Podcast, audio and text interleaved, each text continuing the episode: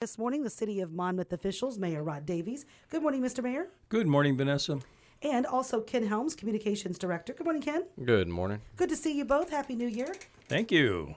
We're glad to be here. yeah, how was your New Year's? It was pretty good for me. Very quiet. Well, that's that's how we like it. Yeah. Nice and quiet. And Yep. uh, you know, weather has held off so far. Could see something next week. So I know your guys will be thinking that through. Andy will be, uh, you know, talking to the road crew. Yeah, yeah. They uh, did get some uh, salt down before the last uh, freezing rain event to get some uh, preventative maintenance on the roads, and luckily we really didn't need a lot of that. So feel very fortunate. Yeah, long, long as we can keep this snow away, the better off we all are. I think. Financially, right? Financially and uh, hopefully the keep the accidents at bay. yeah, that's true too. Last night's city council meeting, it was a short one, but there was a lot that went on that was important to the city. Yeah, it sure was. It's a pretty quiet agenda, but uh, again, I'll kind of let Ken Mitt talk about. Uh, we were able to swear in two new officers, and uh, they're great. They have good community connections, so we're very fortunate and feel very fortunate to have them. Yeah, we uh, we swore in two of them last night. Uh, Brady Morefield and Gara Nichols, uh, uh, both from the area. Uh, going to do pretty good. They're going to uh, academy here in the next week or so. Uh, so they're going to go down there. Um, they attend the academy and then they come back and then they do a uh, field training uh, with one of the officers to kind of get the lay of the land, get everything done, and then they uh, go out full time on it. So uh, uh, Brady grew up here in Monmouth and Gara um, over in Knoxville. So both strong community connections and going to yeah, do a good job. been a part of our team for oh, good seven months now. So congratulations to her on wanting to serve the community and become a police officer here in the city of Monmouth. So how do we look as far as our capacity? Uh, are we are we at full capacity with police officers after this move? I think we're still going to be one short, and uh, so uh, we may have a retirement upcoming. So we'll, uh, you know, we're continuing to look. I think we're looking at a lateral transfer end uh, to fill the one remaining position, and uh, hopefully uh, that uh, that goes well. We're waiting to see. hmm Yeah, we do have a number of officers that are starting to get close to uh, retirement age if they choose um, to retire. So, uh, uh, city in the past, same with firefighters, had done a large hiring, um, hired a, a number of them at the same time. Uh, so now uh, we're starting to get some of them that are uh, getting close to sunsets. So um, I'm, I'm sure we'll be hiring more as it comes. Okay, how are we on dispatch as well? Uh, we're pretty much perpetually always behind on dispatch. Um, that's one of the departments that uh, we work really hard to try and recruit people into. Um, uh, that's one of the positions that you don't need any experience for. We train you right there on site. Um, we have good wages. We have uh, benefits. Uh, we're basically always looking for it. So if anybody's listening and they think that might be something they want to look at for a career, whether they're just straight out of high school, um, getting ready to get out of high school, um, out of college, um, or maybe they've been in the workforce for a while and they're thinking about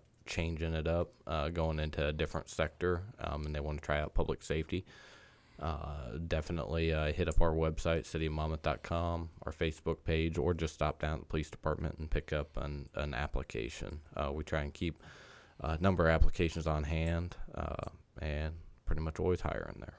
Okay. What was next on the agenda at last night's city council meeting?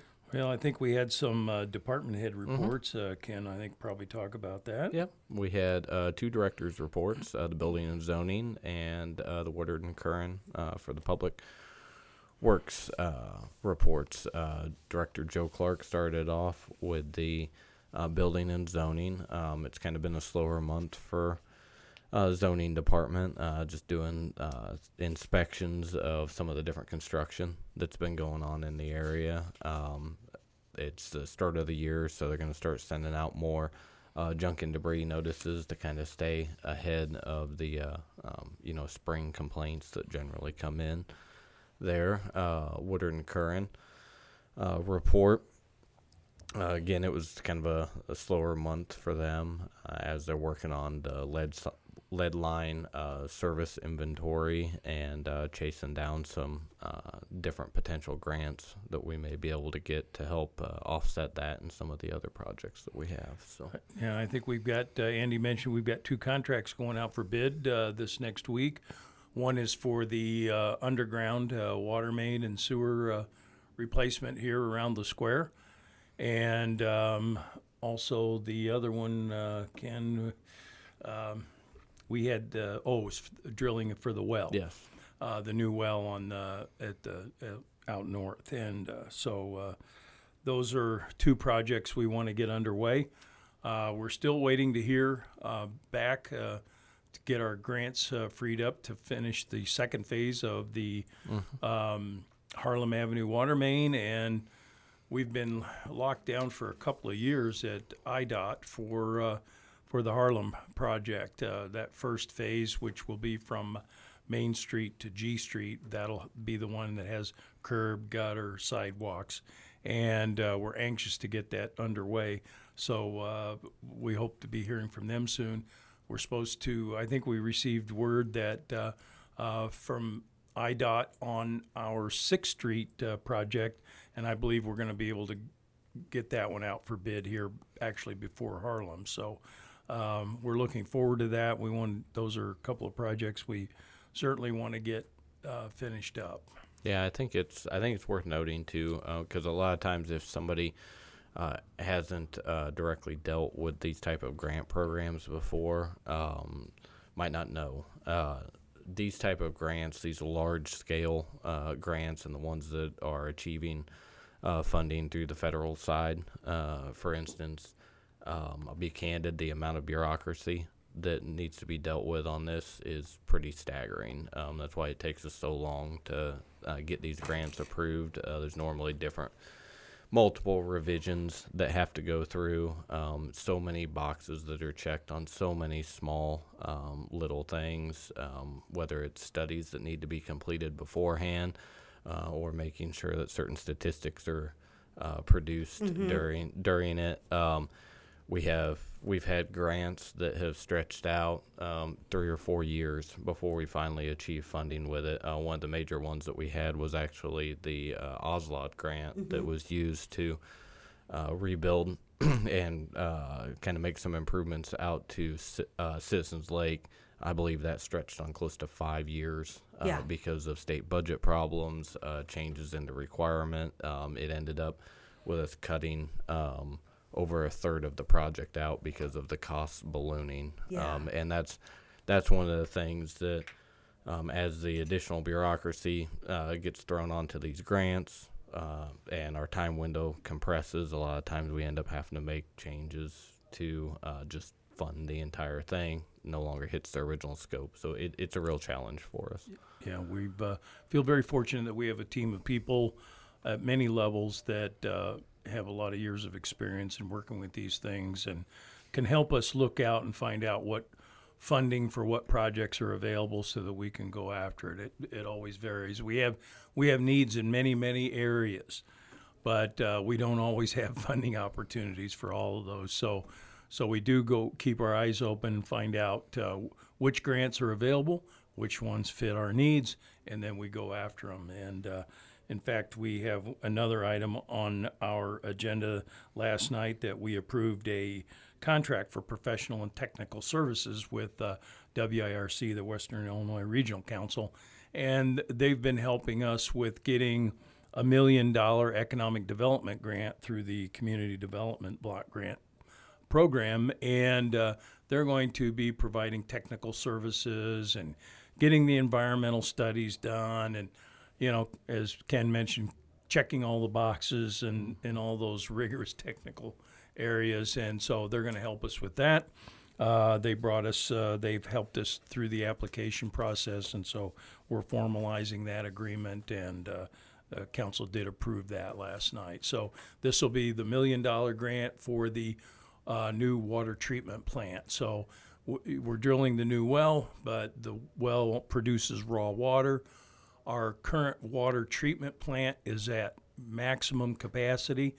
If we had a new business come in out north, we would not have the capacity to be able to provide a lot of extra water for that. So this water treatment plant is very critical for our needs for future growth and for providing redundancy in case there happens to be an issue, uh, you know, with our current uh, water treatment plant. We just rebuilt all four new vessels in the ion exchange part of that plant.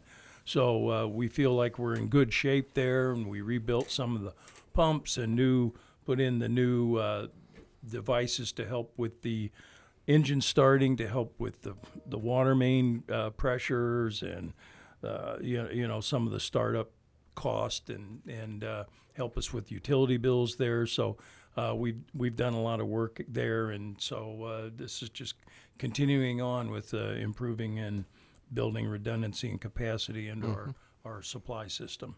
Okay. also, last night you had an appointment and confirmation for First Ward Alderman. Yes. Um, part of my job uh, when we have a ro- alderman resign is to uh, find a, uh, a, a new person to th- fill that position. And after doing a number of interviews and discussions with folks, and uh, I felt very uh, fortunate to have uh, Jay Grant uh, agree to serve uh, as first ward alderman, and uh, council did approve that confirmation, did confirm my appointment last night, and Jay's has, you know, a lot of family here in Monmouth and family ties and deep roots, and was educated here locally at United High School and Monmouth College, and has worked here in the community uh, pretty much, I think, most of his career, and uh, now is currently working at Midwest Bank here in town, and uh, is also involved in a number of uh, community uh, projects. Like I think he is in charge of banking on a cure, which is a great program as part of the Warren County YMCA Board of Directors. Involved in West Central Illinois leadership, um, member of the Noon Lions Club, part of the Warren County Prime Beef Festival Committee, and also works for the on the Warren County Relay for Life. So it's good to have him involved, and uh, we appreciate him w- being willing to serve. Well, fantastic. Congratulations to Jay Grant. Yes. And uh, we also uh, did uh, approved uh, the Chief uh, Schweitzer's contract last night. It had gotten out of uh, the normal renewals at the end of our fiscal year, so uh, we were made aware of that. So we did uh, approve and renew his contract for another two years. So we appreciate his great service, and uh, and uh, we got that done last night as well. Okay. Anything else you want people to know? Um, well, I think uh, you uh, brought to our attention that we uh, we were uh, kind of notif- noticed uh, for being in the uh, top 25 of the most affordable places to live in Illinois. In fact, we made number 14 on that list, and uh, it, that was good to see. You know, uh, our team of people here at the city work really hard on you know, trying to sustain and make living in small communities, uh, you, you know, affordable. That's hard to do. Um, you know, we have a lot of mandated regulations and uh, uh, things that we have to do, and it's hard to, you know, we work on building our tax base and building our business and industrial base to try to help make that affordable. And uh, you know, that's uh, it, it certainly is a you know, it was nice to be noticed. I think that came out of the um, Channel 5 uh, in Chicago had that uh, name list, and um, mm-hmm. Yeah, and you know, following up on that too, um, I believe, I believe our uh, medical center OSF also received an award. Um, what was that, two or three years ago, Uh-huh. for uh, being one of the top rural care um, areas as well. So, Yeah, the rank. Yeah, the ranking came from Niche, which looked at the cities in the in each of the states in the country where the cost of living was lowest for 2023 specifically. Oh, so that's interesting because that was a highly uh, you could contribute a lot of inflation to the year of 2023. So yeah, Monmouth came in at 14th. Um, the top top place was Whitehall. You ever been to Whitehall? No, I have Can't not. say So no. that's down south. Yeah, I- on most of them were down. Most were downstate, actually. That's where, um, yeah, I go through there a lot to go to 255 to go to go home to Arkansas. So Mm-hmm. White Whitehall, I think there's one stoplight, and uh, let's see, we were 14th. Bushnell was eighth. If you look at the just the area, uh, Bushnell was eighth, then Monmouth, um, and then Carthage was 18th, which is a little further south as well. Beardstown, believe it or not, was in the top 25. Uh, Kewanee was also in the top 50. Abingdon was 41. So that was uh, another one uh, close here. And the 50th was Pinckneyville. Well, that's that is down south. Yeah. So interestingly enough, that's how that that all played out. So you No. got to feel pretty good about that. No, we do. And when we had, uh, uh, we, in order to get our uh, loans from the Illinois uh, the, uh, Environmental Protection Agency to help us fund, you know, for example, this uh, disinfection project, they do a rate study and they find that our rates are lower than they should be, and of course, and uh, so they're pushing us to bring them up to what they determine is to be uh, more appropriate, and so we'll we'll do what we can to manage those, and hopefully uh, we won't notice that. And uh, we're we're working on other ways we can fund that. And so, but you know, when you get forty-five to fifty percent of of a uh, four million dollar project. Uh, forgiven through forgivable loans. That's uh, that's really uh, important, and uh, one of the great ways to fund those projects. So, and we do always uh, apply, and we, you know, we we do seem to fit their criteria. So, we feel fortunate. That would be the other funding source for part of our uh, our lead service line replacement project. So, um, you know, we we keep working at that. hmm Yep, and that uh, just for anybody who's just now hearing about this, the lead service line replacement is a uh, federal mandated program. Uh, Monmouth passes and has passed its lead tests. Um, we test every month, um, and those have been passing for decades. I don't believe we've ever had a lead failure. Um, and but with a federal mandate that is everything, we kind of got wrapped up in that as well. Um, unfortunately, uh, way back in the past, uh, the service lines that's going from the water main to the household, um, just servicing the, the one household, um, it was common practice to make those out of lead. Um, it was also common practice to use uh, fittings that contain lead flux for the soldering. Um, even um, you know faucets, things like that, generally had some kind of small uh, component in them that contained lead. Uh, so now, uh, with this mandate, we've got to replace that, um, and it it it is a significant burden. Some places are up in the forty to hundred million dollar uh, range for replacement that they're having to do. So. Um, ours isn't quite that much. Uh, I believe ours was estimated. What was it about four million or something? Well, I think it's actually between eight and ten million. Okay. Yeah. So Um, we've got. I think our hole right now is in that four million range because we got almost a million dollars from uh, Congressman Sorensen, and then we got another uh, four million dollar grant through uh, that we're working on. Uh, so um, I- I think we're. I think our hole's going to be about four to five million. So It's Okay. a it's a substantial. more work to do.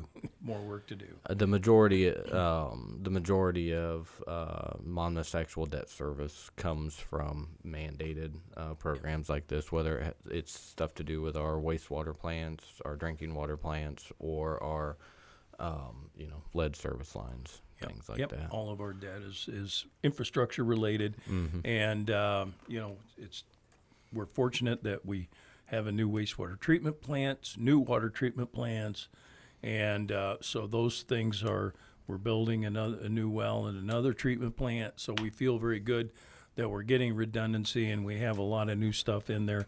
Uh, we just need some more work money to do some more work underground. Okay. So we continue to do that. Yeah, we actually use um, over 90% of our available capacity uh, for water production. So um, that that's good, um, but we want redundancy in it in case, as the infrastructure gets a little bit older, uh, we need to have a backup. So Okay, gentlemen, thank you so much. Thank you, Vanessa. Talk to you again soon. Yep. Mayor Rod Davies with us, Communications Director